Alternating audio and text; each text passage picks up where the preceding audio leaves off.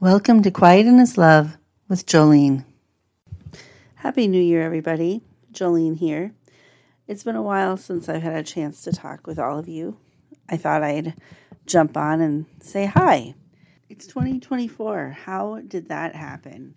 I cannot believe that we're here already. I wanted to say that it's been just um, an interesting 20 days of the new year so far. I've been struggling some.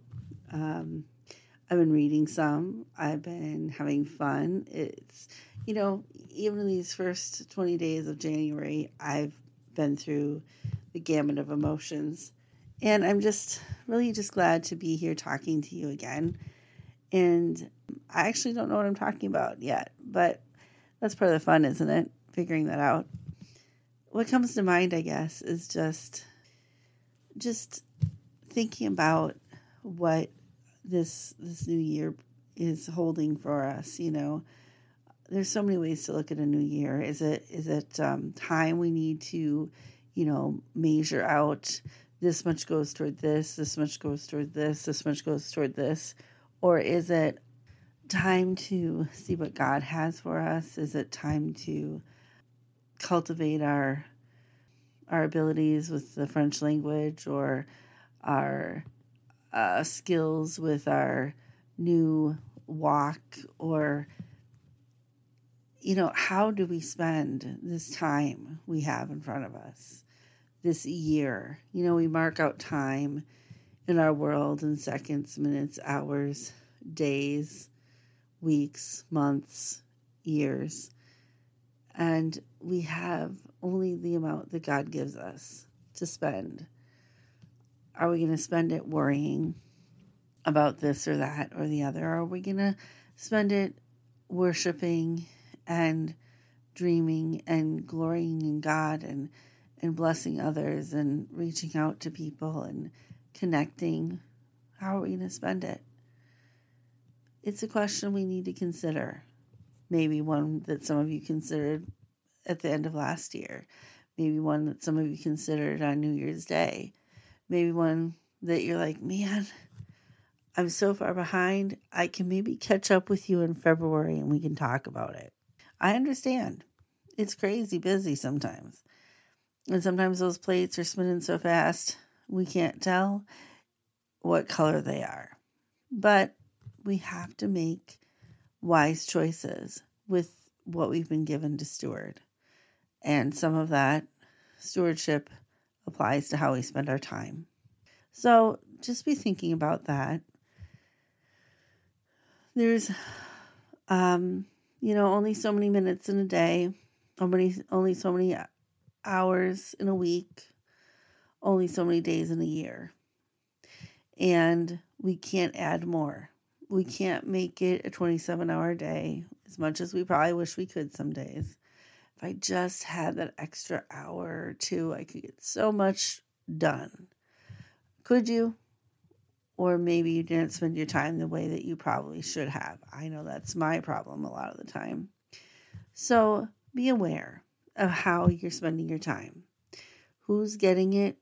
Who's getting it that shouldn't get it? Who's not getting enough of it? Who where should the time be prioritized? Where is god in your priority list? Where's your spouse? Where are your children? Think about those things. And also consider what god wants you to do with your time. Should your time be spent worrying? Should your time be spent wondering? Should your time be spent fretting or should it be spent in prayer and thankfulness and seeking direction moving forward? How should it be spent?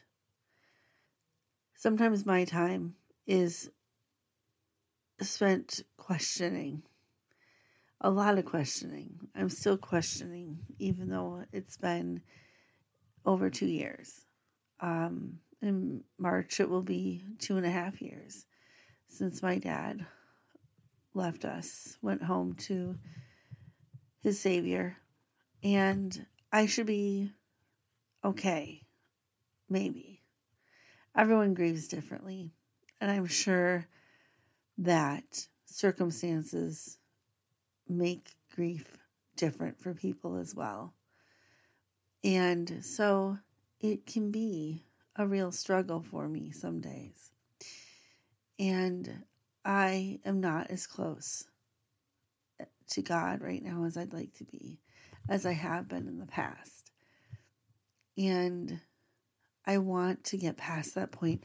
The what you know, I get these little snippets at church or from a song or even from a movie I was watching with my family recently, A Great American Family or whatever they call themselves now, the new channel that competes with Hallmark. I was watching a movie with my family on that channel and oh my goodness, something that the female lead character said just spoke to me in my grief. And I actually want to rewatch the movie if I can and hear her say it again and just contemplate it, chew on it, because it, it, it struck me. And when those moments come, especially when you're in the middle of a, a transition into a new year and you're still working through grief, it just is so momentous feeling to hear something that could get you out of the quagmire that you find yourself in. So I'm I'm hoping for uh, a time to celebrate this year. That was I went on Dayspring's web. I think it was Dayspring has one of those. You know, you can fill out this quiz, and it'll tell you your word for the year. So I did it, and I'm pretty sure my word was celebrate. I posted it on Facebook, and I said I definitely need something to celebrate. And so I'm looking forward to lots of celebration this year, whether it's little victories, big wins, small things, whatever it is, I'm excited about that. I hope that you all are able to find good ways to use your time, find time to connect with God and hear his heart and find ways to celebrate this year. Things that maybe don't feel very celebratory in the moment, but the long term impact of choosing to celebrate at that time will be amazing in your life. I have no doubt. I hope that I'll be with you sooner this time than I was this last time. And I hope that you'll share quiet in his love with others. And I'm hoping that as I plan my time better, I can speak to you all more often and we can get to know each other better.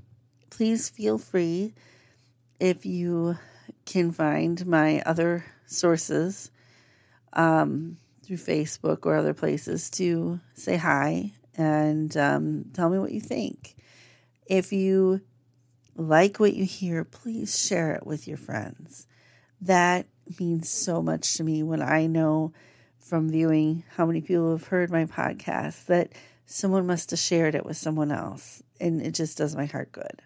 Remember, time isn't a scary thing it's a really amazing thing that God's given us, and we just have to choose how we use it and what purposes it has for us and how God wants us to spend it. Remember, too, that even in your grief, even when you're questioning and wondering, He still is there with you. He's still with me and I can reach out to him at any time, and he will be there for me, even when it hurts and I'm a little angry. And remember, too, that for me at least, this year will be a year to celebrate. I love you all. I pray God's blessings over each and every one of your lives. And I know this year is going to be a great God touched year. Be blessed. I'll talk to you later. Thank you for joining me today. Feel free to visit my blog at quietinhislove.blogspot.com. Or if you'd like to learn more about my in home library, visit shannontobiaslibrary.com.